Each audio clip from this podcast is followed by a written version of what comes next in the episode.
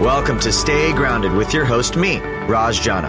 I'm the founder of JavaPresse Coffee Company, and my life changed after my mentor died with three months left until retirement. That experience inspired me to start a personal journey to discover how we can all live a purpose driven and meaningful life starting today. I interview everyone from best selling authors and business moguls to extreme athletes and monks to discuss happiness, success, and fulfillment to uncover powerful takeaways that empower you to stay grounded and make passionate living a reality. To access post podcast discussions, insights, and further resources, visit rajjana.com forward slash stay grounded. So thanks for joining me today. Now, let's get to grinding. Yo, yo, welcome to episode 54 of Stay Grounded. Hope you guys are having a fantastic day. Man, this week's guest is Mr. Dmitry Kozlov. So, Dmitry, who I affectionately call Dima and likely throughout the episode, I've known Dima for a while. And I attribute a lot of my personal growth, the networks I'm in right now, and just a lot of my entrepreneurial friends due to me getting involved with Dima and some of the projects he's created. And I have so much love for this guy. And I think you guys are going to find out why as you listen to this episode. But Dima is he's a pretty young guy. He's about my age. I think he's around 27 or 28. And he's already started four separate companies. And his purpose in life is to accelerate the evolution of love through inspiring and empowering influencers. Actually, funny story. Uh, I actually used his company, Influex, to get my personal rajjana.com site built. So if you love the way my site looks, that's because of Dima and his team and the amazing work they did to bring out my personal message. And what I love most about Dima, what I've always admired about Dima is his ability to one articulate just all of the deep emotional journeys he's going through from a spiritual side, from a physical side, just from a love perspective, relationships. I mean, he's got this beautiful ability to articulate the deepest and most vulnerable parts of himself in a way that actually makes you inspired to share your own. And he does that through his spoken word poetry. He does that through the companies he builds and the amount of intention he puts behind the culture in each of his companies to the visions he creates for what he wants to accomplish in the world.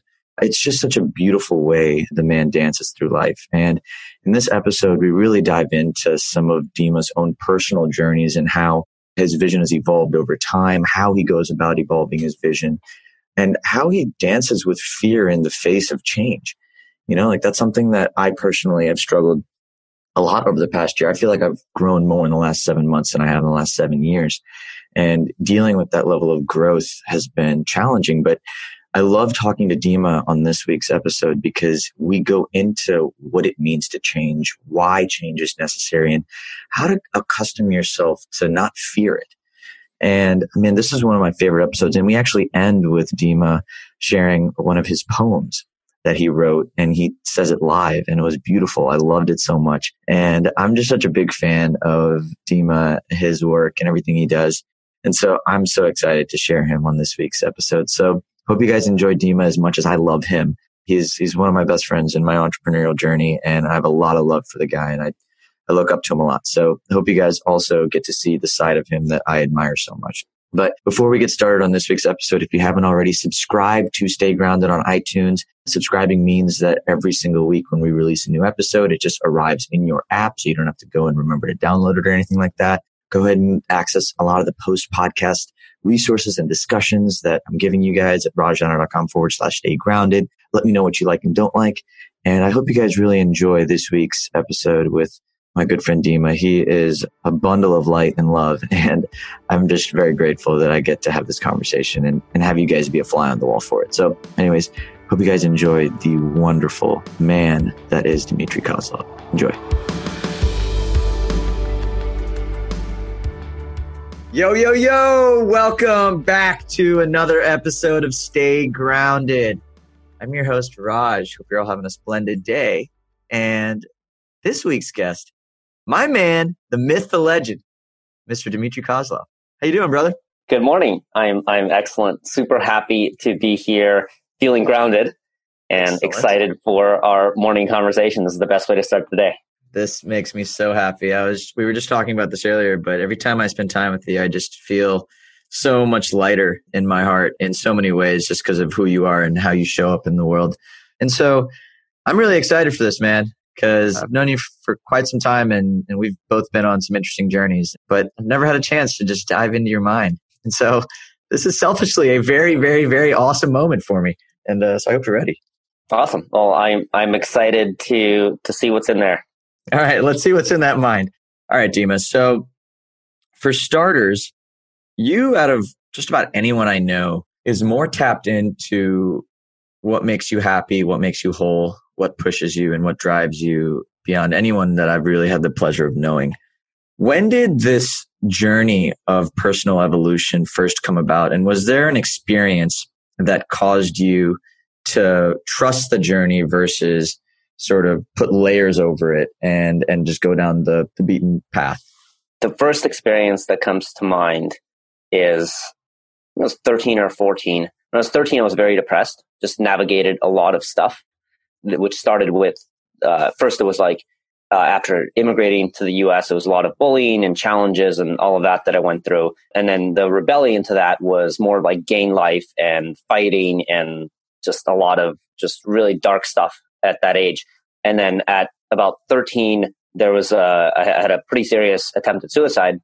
And then the emergence from that and, and being alive was the sense of like, okay, if we're going to, we're going to do this life thing, let's do this life thing. Yeah. And let's do it fully. So that was probably the first major awakening moment. And I wouldn't say that I woke up from that of like, go, I'm going to go live this joyful life where I totally follow my heart. I don't even know if a 13 year old has the capacity to have that level of awareness. Right. Yeah. But that's the first thing that comes to mind. And then since then, through teenager and young adulthood, different moments like that that have unfolded. One that comes to mind is also leaving a really long-term relationship in this is after I already had seemingly the dream life that I wanted and was building when I was 25 years old and left this relationship and this life where I seemingly had everything and left on this nomadic journey across the states and drove convertible for 7 months exploring the world and that led me to my heart home in San Diego which started a whole new not just a whole new chapter of my life probably a whole new book I mean, there's a lot in between, but I've kind of done things yeah. like that. They're like kind of like little deaths and rebirths that have, whenever things have gotten off track, even without me noticing it, something in the universe pulls me to this like mini death of whatever my life is at the moment and into a rebirth process of just going back to following my truth, following my heart, even if I don't know or can't clarify or articulate what it is at that time the way you experience, the way you talk about many deaths, it sounds like there's a lot of courage in the face of them. Why do you believe that you have the courage to face your many deaths and embrace them versus a lot of people wanting to maybe ignore them or face them later, say that it'll be later. I'll, I'll, mm-hmm. I'll do those things later. I'll push that thing later. One thing that's fascinating me about you is that you're always diving headfirst into the change and embracing it. Why do you think that idea is, resonates with you? Mm. I like you pointing that out. Where even my my spoken word name is forward. The the word that I've been using a lot in my spiritual journey lately is further, and it's it's uh, a reference from some of Jed McKenna's work. I don't know if I can answer particularly why, other than that I've had experiences probably early in life where that is something I've trained into myself through how I grew up, both in childhood and afterwards. That courage and this idea of moving forward became my way of navigating through life in a way that I could simply say got me more of what I wanted and less of what I didn't want, even if it was difficult in the moment. So I kind of learned that as a behavioral pattern, but also just that I think if you're if you're sensitive enough or awake enough that staying stuck in whatever life you're in, but for me, staying stuck in whatever life I was in, even if it seemed good on the surface, just I could listen to my soul crying. I could feel that pain inside. So it's either more quick mini death or driving things forward or change or evolution, or it's a more slow and painful death from the inside out. So I know that, you know, th- there's a Henry David Thoreau quote, right? Like many men or most men lead lives of quiet desperation.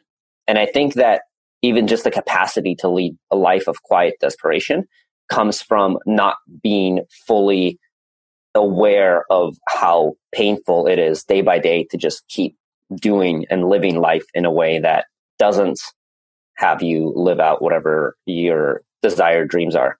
Mm. And then the flip side of that is having the courage or strength or even naivety sometimes to keep driving forward into the unknown, into a direction that seems like is guiding us there, but not clear on where it's even going always.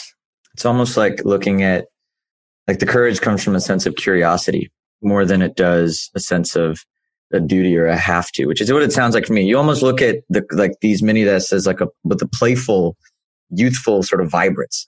It, it does, and now now that I reflect on it, there's probably a distinction that I want to make too. At the first parts of my life, the courage was developed in moving away from more painful darkness and towards more of what I wanted in life.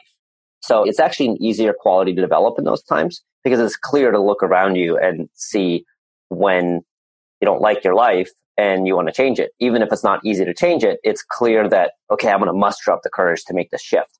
The shifts in the last few years have been radically different from that in that most of the courage has been looking at my life and seeing things that are seemingly really good on the surface, including particular brands that I've built that you know that you're a part of, like Evolved yeah. Enterprise and Maverick Next in entrepreneurship and living in what was my dream home at the time and like other areas of my life that I've looked at that on the surface seem like this is the perfect thing and something inside me saying, no, further, you have to let go of this. And those have been the moments that have really developed even greater courage because letting go of solid ground and letting go of what seems like I'm living out my dreams because there's some calling inside of me to do something different that I don't even know what it is, but just a great spaciousness for it.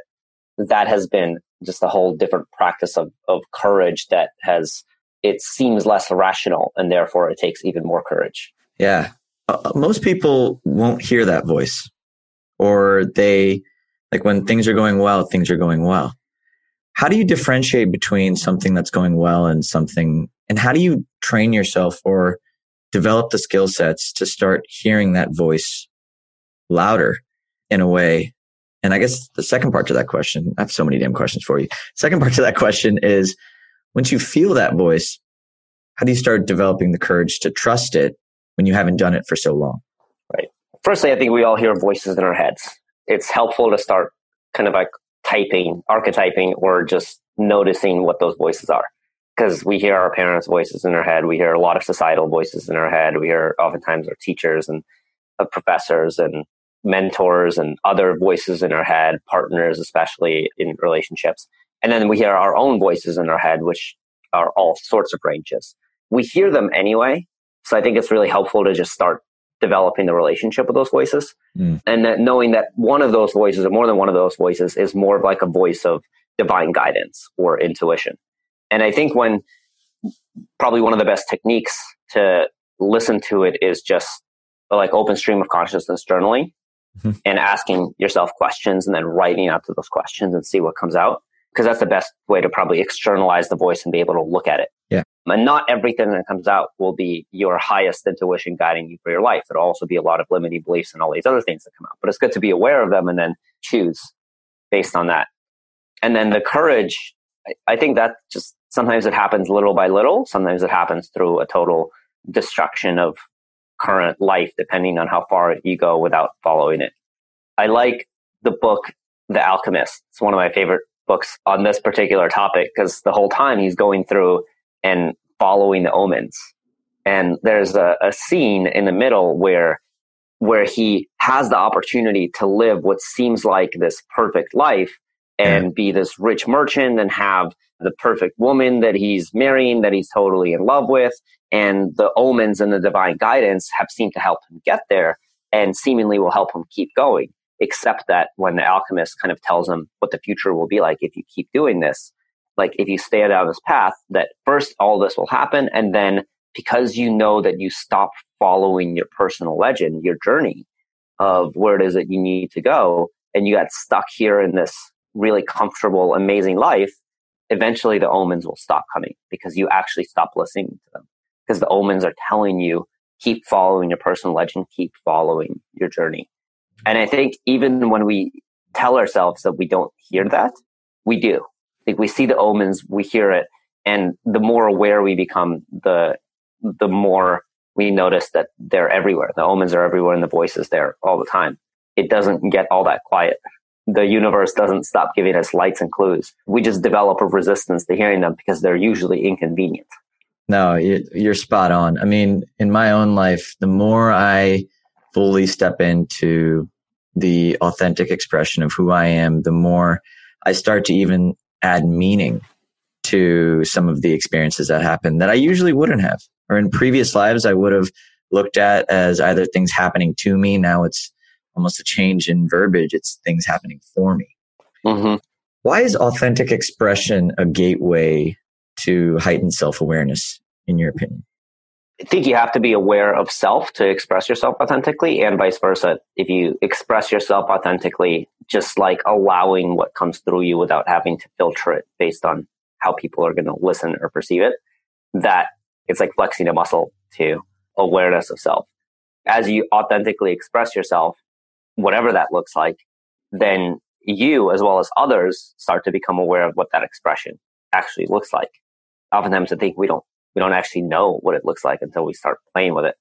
And then when we start playing with it, it's like flexing a muscle and saying like, wow, this is this is what I look like when I'm expressed. And that raises our awareness of self versus the other game, which is expression in a way that seems to fit the world and how they're going to perceive it and receive it, which is not always like it's not like a good or bad thing. Yeah. But that's an infinite game of always playing the game of expression for feedback and recognition and getting what you want and all these other things, which usually ends up sacrificing self. And then the, the awareness that you develop, I think, when you express in a way that you're trying to like meet the world is you develop awareness of how things are landing for people and you get so attached to that versus uh, the awareness that you develop when you're focused on your own fully authentic expression is the awareness of am I being true to myself, mm. which I think is a lot more important. The it's not like we don't want the relationship with the world, but the most important thing, firstly, is the am I being true to myself, and then once once we develop cultivate that level of expression and awareness around it, then it's beautiful to explore. Hey, how how is this landing? How is this being met? How is this impacting others when I'm being fully authentic? And I think typically we, we find that it impacts others in a much greater way than if we tried to aim purely for the impact or how things land or will be perceived or oh, what yeah. they'll get us. Oh yeah, there's that I think it's one of my favorite quotes. I, I first heard it when I watched Coach Carter. Have you seen Coach Carter? It's like the movie about Samuel Adams. He comes in, he's a, or Samuel Jackson, sorry, Sam Jackson. He comes in and he's like a basketball coach. And there's a quote in there that a kid said. It was like, our biggest fear is not that we are inadequate. Our biggest fear is that we are powerful beyond measure. Mm-hmm. And then by shining our brightest, we give other people the courage to shine their brightest. Yes, I have seen this movie. Yeah. And. I remember when I first heard that quote, it spoke to me and it almost made me realize that vulnerability with self, which is essentially whether it's journaling and, and doing that, but then vulnerability with others sort of shines that light the same way. How does being vulnerable as a concept play in your life? And how have you seen the benefits sort of come back to you as you sort of vulnerably share your truth, not only with the people in your life, but also yourself? I'll first answer that in that things like authentic expression, vulnerability, and other qualities we can name are, I believe that the world we live in becomes a reflection of how we show up and who we are. The Gandhi quote, right? The, to be the change you wish to see in the world. Yep. So I do want to live in a world where people, including myself, are authentically expressed and free to be authentically expressed, where people are vulnerable and free and, and encouraged to be vulnerable and therefore, even when it's not easy, that starts with me because that's the only way that I create my personal world. Even if what that personal world looks like is me and three friends doing things that we want to do. And fortunately, it always ripples out a whole lot further than that. But that's the piece that matters. So the way doing any of these things that we hold as virtues comes back is that that cultivates the world that we want to live in versus doing those op- the opposite will cultivate that world that I don't to live in, that I don't enjoy as much. Hmm. I like that. That's so much more powerful. You're essentially showing up as the person who lives in the world that you would want to live in. Yeah.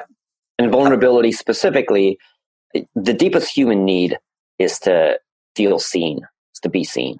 I think even more so than to feel loved. And we all want connection.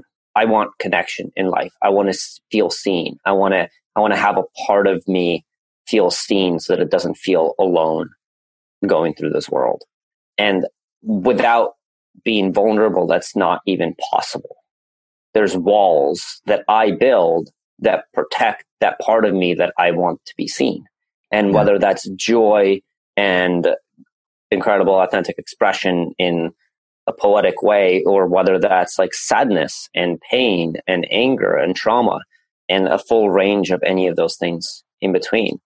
Vulnerability is the key that unlocks our own doors, our own walls to being seen, to being received for who we are. And in doing so, it does the same for others. It gives others permission to unlock their own doors, to take down the walls of their castles. And then we can go be with each other. We can go play with each other as children. We can connect authentically. And without that, it's like two walls having a conversation, which is boring and doesn't usually go very far and, when it comes yeah. to like especially when it comes to emotional connection and living in a world full of the kind of virtues that we'd want to see. Let me ask you something, Dima. How do you balance the need to feel seen and the need to feel loved? For me, you know, if I want to be seen or in any way, like, you know, I'll, it's not always rooted in self love, I guess. It's like, I want to be seen. I'll do something that makes me feel seen right? Feeling seen doesn't have to be an authentic expression. It can be you showing up and doing something and, and sharing with the world, especially in the world of social media where everything is under like a microphone. Um, I just feel like you can amplify yourself to feel seen. So how do you balance feeling seen with feeling loved when seemingly in today's world, those tend to contradict each other in some way, shape or form?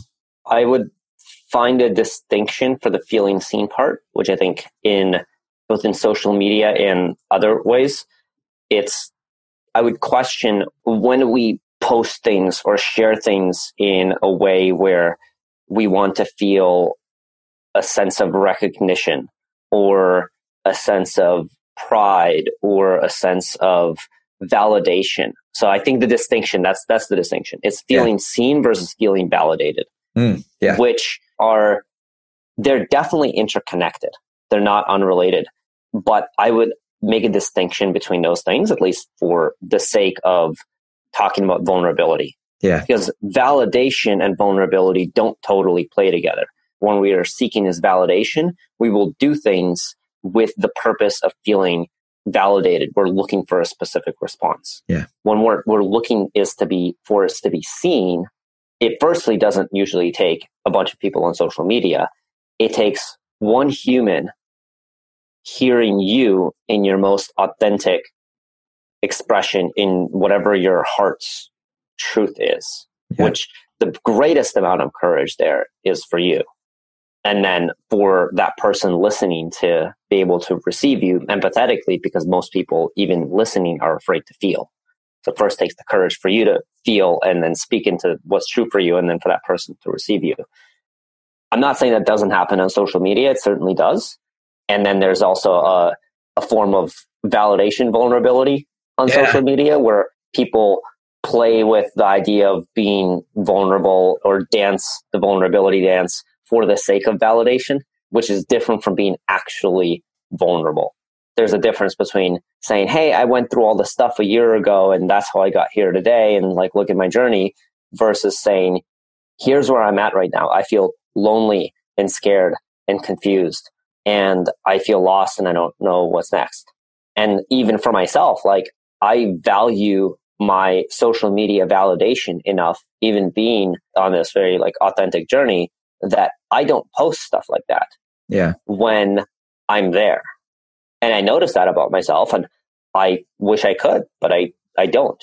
But I do go to friends and I do talk to my wife and people in my life where I can, I can say those things and say, Hey, I'm scared because I'm known for I'm I feel like I have this expectation of being a visionary, of having clarity, of having answers, of having a plan, and I feel lost and that has me feel really like lonely and alone and scared because I can't talk to anyone because everyone's relying on me for this thing that I don't have right now and I feel alone in that. So that to me is vulnerability. And it doesn't yeah. always have to be the more painful, darker stuff. The flip side of that is love, right? And like having the courage to vulnerably say that when when you love somebody when you may not get the the validation in return. Yeah. Or appreciation and expression of like going up to somebody and just telling saying all the things you uh, love and appreciate about that person even if that takes a bunch of courage. So yeah. I think that's more of the vulnerability side of the conversation and the feeling seen and having others feel seen which is different from the the more like external validation which i'm not demonizing the validation side of things. It's just it's really important to have that distinction and not confuse one for the other. No, I appreciate that distinction because you're right. I mean, that's the hardest thing about this whole topic, right? I mean, it's easy to confuse. It's easy to layer things on. It's easy to think you're doing one right thing over another. Mm-hmm. But you said something that really sort of sat with me, which was being vulnerable when you feel like the world is expecting something from you. Have you had an experience with that in your own life? And how did you navigate it how did you sort of dance with the identity shift or the identity transformation or stepping into that role or whatever your version of that is? Yeah. Um, I'll go for the most recent example because I've had waves of this, especially with a particular one that I just mentioned of feeling lost when I feel like my external identity is that of a visionary with clarity yeah. and answers and vision and an ability to lead where like how am i supposed to lead in all of those ways if i feel lost yep. and that feeling lost has me feel alone because i can't talk to the closest people in my life about it because they're they're, they're looking to me for something at least that's my story and that's yeah. the important thing is like noticing that that's that's my story that i've created for myself an expectation that i've created for myself and then externalized so therefore that's being reinforced for me by those people and then the most recent example is actually a couple of weeks ago because this is this is kind of where I've been at since Burning Man. Come back from Burning Man, worked super hard before Burning Man, rebuilt Influex as a business into this really well functioning team and and the culture that I truly really wanted and thriving financially. And then I come back from Burning Man, I'm finding it difficult to work and focus. And like, oh, it'll come back when I get over the Burning Man phase. Uh, and then it just, the drive and the clarity didn't come back. It just kept going further and further down a rabbit hole of self discovery and ego death. And first, what I thought was an identity transition going from entrepreneur to artist as a primary identity. It was actually not an identity transition, it was identity disidentification. It wasn't going from entrepreneur to artist, it was going from entrepreneur and artist and husband and all these other identities to a level of detaching from most of those identities in a sense of ego death. And it became an all consuming process. It still is in many ways. So it's, it's, it's certainly a mini death on the highest level of which I've experienced so far, like dying, dying while still alive, a sense of ego death. And that you can imagine makes it difficult to play the role of a visionary leader yeah. in a company because I don't even have vision for my own life much less the company, much less how I'm leading people. And I mean, like uh, noticing right now, I'm like, oh, am I really sharing this out loud on the podcast right now? That's hmm. that's amazing. That in itself both feels really authentic in this moment and somewhat courageous. But I, I brought my leadership team together to just kind of share, hey, this is a lot of where I'm at, and this is the capacity to which I can show up. And I still have these gifts, but right now, these these particular gifts that I perceive that you lean on me for most are not leading the way dominantly in my life. And I'm not available for what I used to be available for and what I've sold myself to be available for. And sharing that really authentically. And then from there saying, okay, well, skipping a few pieces here, but essentially then from there saying like, okay, well, we're all dreaming a dream and in a dream anything is possible. So what do we all want to dream out of this mm-hmm. scenario? And then it got all of their dreams on the board. So I actually like through being really authentic about what, what I'm not able to do, I guess I tapped into a sense of new sense of visionary strength, which was like, what are all of your dreams and what do we want to create here? And let's architect a vision that works for all of you. And then let's see how that's going to be possible to manifest without me playing the role that I've played before, because I'm just simply not available for that level of engagement in business right now as I used to be. Dude. And then we designed around that. This is super recent. And everything's been going really, really well because what I did was instead of playing the game of, okay, I have to step into this role and play this role, which isn't really me right now, and force myself to show up in this way and then be alone in my dissonance of that. I just shared the dissonance of like, hey, this is honestly where I'm at right now. And how can we work with this versus me just lying to you and to myself about it? And that has created so much spaciousness and freedom for all of us to create on the canvas of truth versus the canvas of my bullshit of what mm-hmm. I was trying to show up as.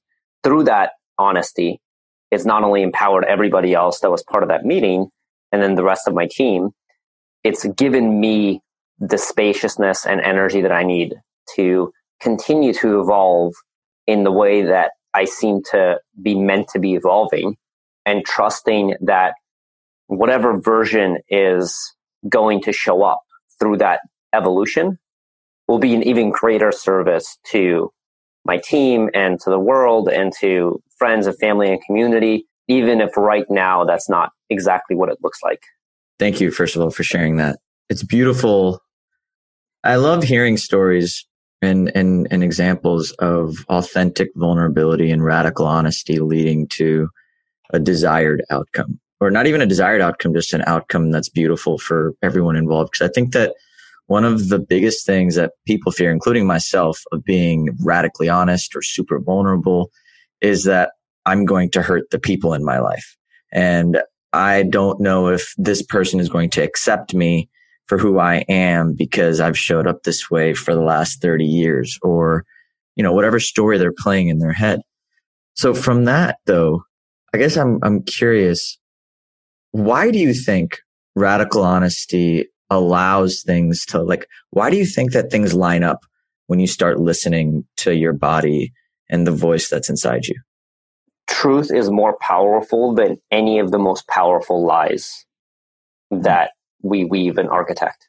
When we have radical honesty and radical authenticity, we're doing our best as humans to be as closely in alignment to our sense of truth as we can be.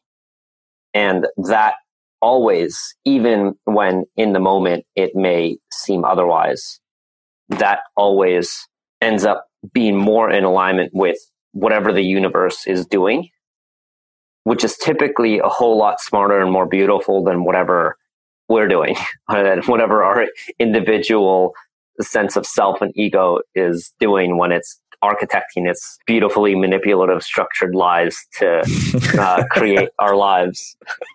um, so that would be the biggest thing.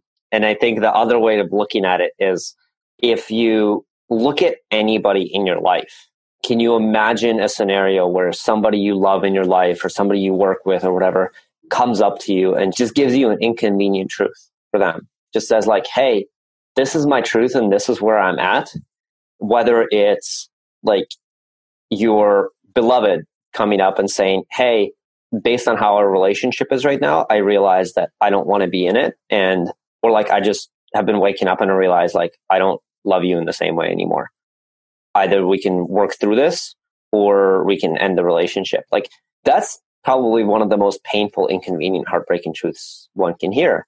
Yeah. And I would imagine that most people listening to this would rather hear that then have their beloved continue to do their best to pretend.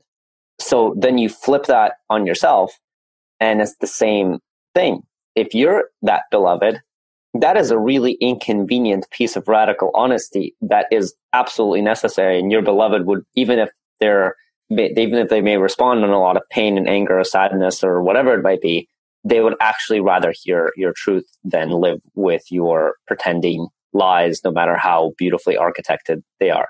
And if that applies in the most sensitive love relationships, then it certainly I think applies in business. I would much rather a business partner or anyone else come to me and speak their truth or somebody that I'm that's been working for me come and speak their truth and work through that truth with them, whatever the outcome may be, whether it's convenient for me or not, then continue to operate in a sense of falsehood and illusion.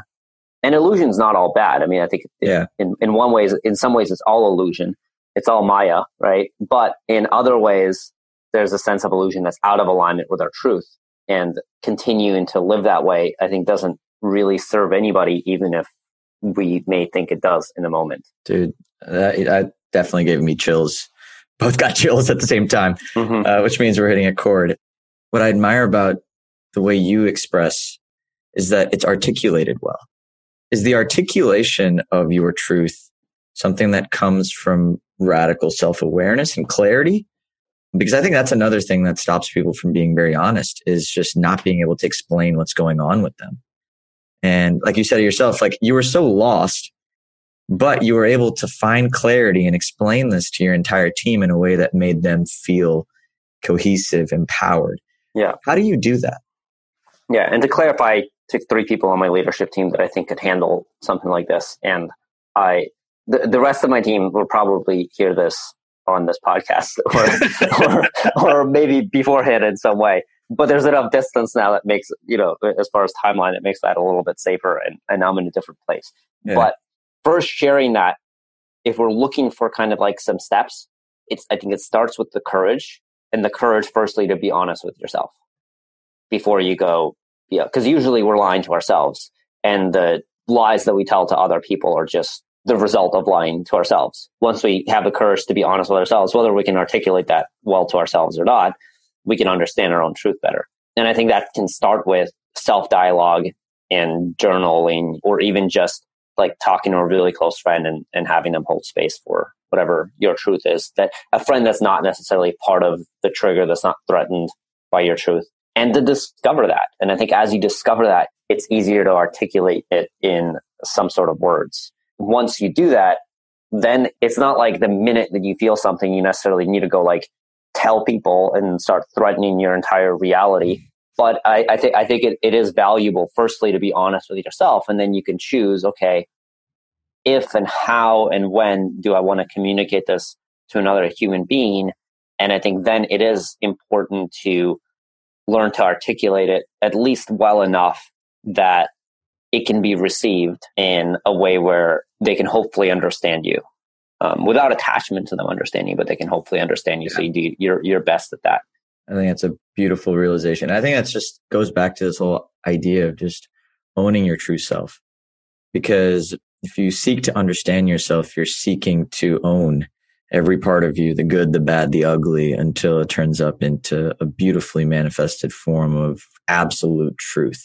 Mm-hmm. I think that's what I admire so much about you. And I want to segue that into your spoken word because when did you start realizing that you wanted to take these conversations you were having with yourself and express them through poetry and, and different mediums that allow you to express and, and be heard through a completely different light than your own entrepreneurial expression? Art is, I think, an outlet for whatever wants to come through us that doesn't always find a channel through the rest of our lives. I think a lot of art is that.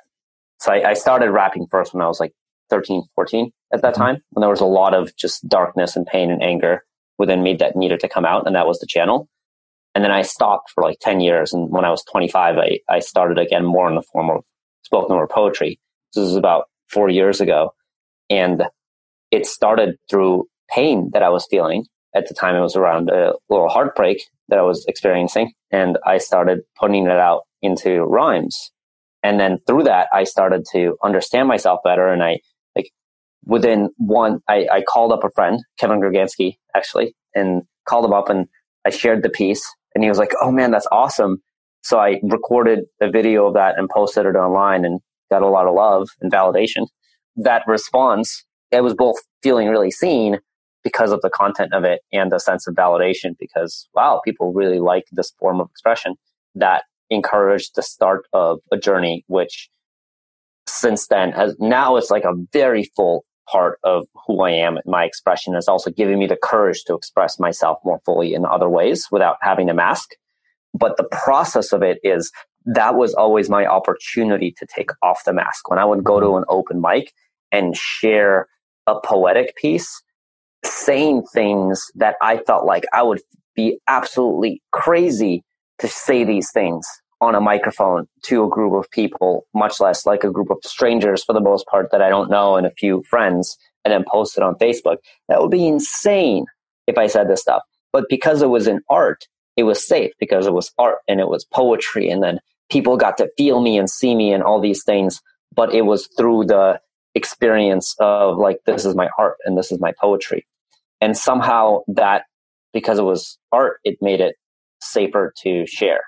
Do you think that facing your fears and putting your vulnerabilities through art helped you face your fears and channel your vulnerability in other parts of your life better? Absolutely. It was a way to flex the muscle in a way that was both in some ways safer, maybe not safer, but in other ways, there are times when it was just when the writing would come out because it had to, because mm. not doing so would destroy me. Mm. When it was just that like, there's experiences that were so painful that as soon as I started putting words to them through poetry, I would write out all my pain and that pain would turn into the purpose. Write out all my darkness, that darkness would turn into Dharma. And the piece starts off as this like, and then like literally the piece goes on the freaking hero's journey to its own enlightenment. And so would I through the process of writing the piece. Mm. But when I look back on these pieces, it's not like I wrote them with the intention of like, here's going to be the story arc of this poem. The thing was more of a, here's all the pain that I'm feeling right now. And I have no idea if this is ever going to turn into a poem. It just needs to come out. Yeah. And poetry was that outlet. I love that, man. I, I love you a lot. And if I didn't love you enough before, I love you even more now. Um, mm, thank you, brother. And and I just love the journey you're on. I love the, the connection between every aspect of of yourself, your business, your expression, your, your art. And I just love how everything is so connected. You know, recently I've been seeing me face fears in different parts of my life and how much clarity that gives me in others. It's almost like when you face fears in one area, you build, you just find another piece of that rock mm-hmm. and, you, and you shine the light on your own awareness of self and your subconscious or your conscious being. And as you show up as a whole individual in another aspect of life, it's just you've got one piece of the puzzle that you couldn't figure out even if you tried there, which mm-hmm. is fascinating. Me, I love the way you just expressed that. It resonates so much with me. Dima, man, dude, you, I learned so much on this episode from you. So much, man. Dude, if we wanted to learn more, or see more of your, your poetry, read more of your, over your poetry, like how do we get involved and support you? I know you have Influex. And by the way, everybody, I know I already mentioned this in the intro, but that ballin uh, rajjana.com site that you guys look at, Dima designed it for me. So uh, just throwing that out there. But besides Influex, man, how else can we support you on your on your next journey of all this creation? Thank you. Yeah. So Facebook is where I currently share the most stuff. I mean, I, am currently in a more silent period as we're recording this on Facebook, but that's where I share the most of my art and poetry. Likes, comments, shares of that, reaching out. If most importantly, like less about the likes, comments, and shares, but especially comments and messages, reaching out. If there's something I shared that resonates for you and it has a particular impact on you, I love hearing shared impact. I love hearing when there's something that I express that has a particular impact or raised awareness or something like that on you in your life, that gives me the most fulfillment and joy to, and, and encouragement to keep sharing versus keeping things to myself. Okay. So if, if anything on this episode, guys, has hit a chord, please let Dima know. Hell, let me know too. Um, uh, I, I'd love to end with, uh, since I'm sharing stuff I've literally just never possibly intended to share at a podcast at this time. I'd love to share a little short verse of a poem to wrap it up as well that that isn't part of a finished piece at all yet. I would love to hear that. And I do have one last question for you. Yes. So do you want to do it before or after the question? Uh, let's hear the question. Okay. The question is in the midst of everything you've been through, Dima, from every evolution and journey you've been on, how do you stay grounded every day? There are phases of my life where I keep a pretty consistent daily ritual, yoga and meditation and journaling. Right now, I don't think that it's all that consistent, but the journaling has been. There's, I think it's just actually keeping one thing. Mm-hmm. I've had a tough time keeping all the things in my morning ritual consistent, but keeping one thing I've always been pretty good at. Well, right now that one thing is morning pages. Mm. Uh, so I just every morning write three pages of stream of consciousness journaling. I'm on a streak right now. I think of about three to three and a half weeks. I'm actually tallying it up on the front of the journal with zero days skipped, and I want to keep that up for the rest of the year. So I I find that key key to staying grounded is keeping at least one thing consistent. That thing can even alternate every once in a while. But then the rest of my rituals are built around that, whether, you know, whether I do the yoga or not, whether I do the workout or not, whether I do whatever else in my life or not. Self journal used to be a huge one. Evo Planner is now the one that I often use. I'm part of that company as well. But regardless of what the thing is, is, is doing one thing every day that serves you. And people say, do one thing that scares you, do one thing every day that serves you. um, and, and do your, do your best to keep that thing consistent for long enough to develop some sort of a, a, grounded ritual. I love that, man. That's that was that was amazing. Now I want to transition that into the written words that you have. Um, please, yes. I would love to hear these. Yes. So I'm excited to share this because I've never shared this little piece publicly at all, and it's it's part of a larger piece on ambition that I'm writing. Where a lot of this summer I've really been diving into and questioning my relationship with ambition, how much it served me through so much of my life, and also in some areas how destructive it's been, and the the, the larger view of in humanity at large, how ambition has both helped us build the whole civilization we live in now, and some of the worst and darkest and most painful things are also rooted at ambition uh, going out of balance. So that's that's what this piece ultimately will be about. This is a verse that's kind of a preview into that. Hmm. Are you in service to a system that's encouraging division? Is this the world that we've envisioned with the earth and her condition? But we're scared to start reversing our decisions because it's serving how we're living in luxurious conditions, modern furniture and building structures perfect with precision. That the curse within this gift is that we're perfect in a prison being perfectly imprisoned through our personal decisions. Even purpose can be fiction when your work is an addiction. Are you certain it's your mission or just an urge from your ambition? Even purpose is a fiction when your work is an addiction. Yeah. Dima, that I might have to quote that man. I might have to like yeah. frame that on a wall. Go for uh, it. It's dude. that that one has been so that the whole piece actually started from that one line. So I love that you that resonated. That it's, was I've, that was gold. That has been such a journey of like where am I addicted to work and addicted to my ambitious patterns because they're filling a void and where am I using the label of purpose and service and all of these other things to cover up that pattern versus whereas like purpose and service and passion and all of that really truly authentic? Because you know it it really takes an inner journey to discover that distinction. So even purpose can be fiction when your work is an addiction. Are you certain it's your mission or just an urge from your ambition God, man, I'm, don't keep saying that. You're sending all these chills. You're killing me right now, man. Dude, that was such a perfect. I, I'm just so proud to know you, and I love you so much. And uh, I just want to thank you again for taking the time to journey and being open and just being yourself. This is what I love most about you, and I'm just so grateful that you shared everything you did on this episode. And I know that you're going to touch a lot of lives with this. So thank you, man. Big hugs. Big Thank hugs. you, brother. Thank you, brother. I love you. Thank you for doing this. This has been the most perfect way I could possibly imagine starting my morning. and I really look forward to any impact that this episode has on others' lives and look forward to connecting with anyone listening. Absolutely. Well, guys, there you have it. We have uh, wrapped up another episode of Stay Grounded. I'm your host, Raj. This is your friend, Dima. And from us, stay grounded. We'll chat with you soon. Thanks for joining us today on this episode of Stay Grounded. I hope you found this interview helpful as you create your own ways to live an extraordinary life. For more resources and support, please visit www.rajjana.com forward slash stay grounded to join the official Stay Grounded Facebook group, a place where aspiring life enthusiasts can connect and ignite passion for life together.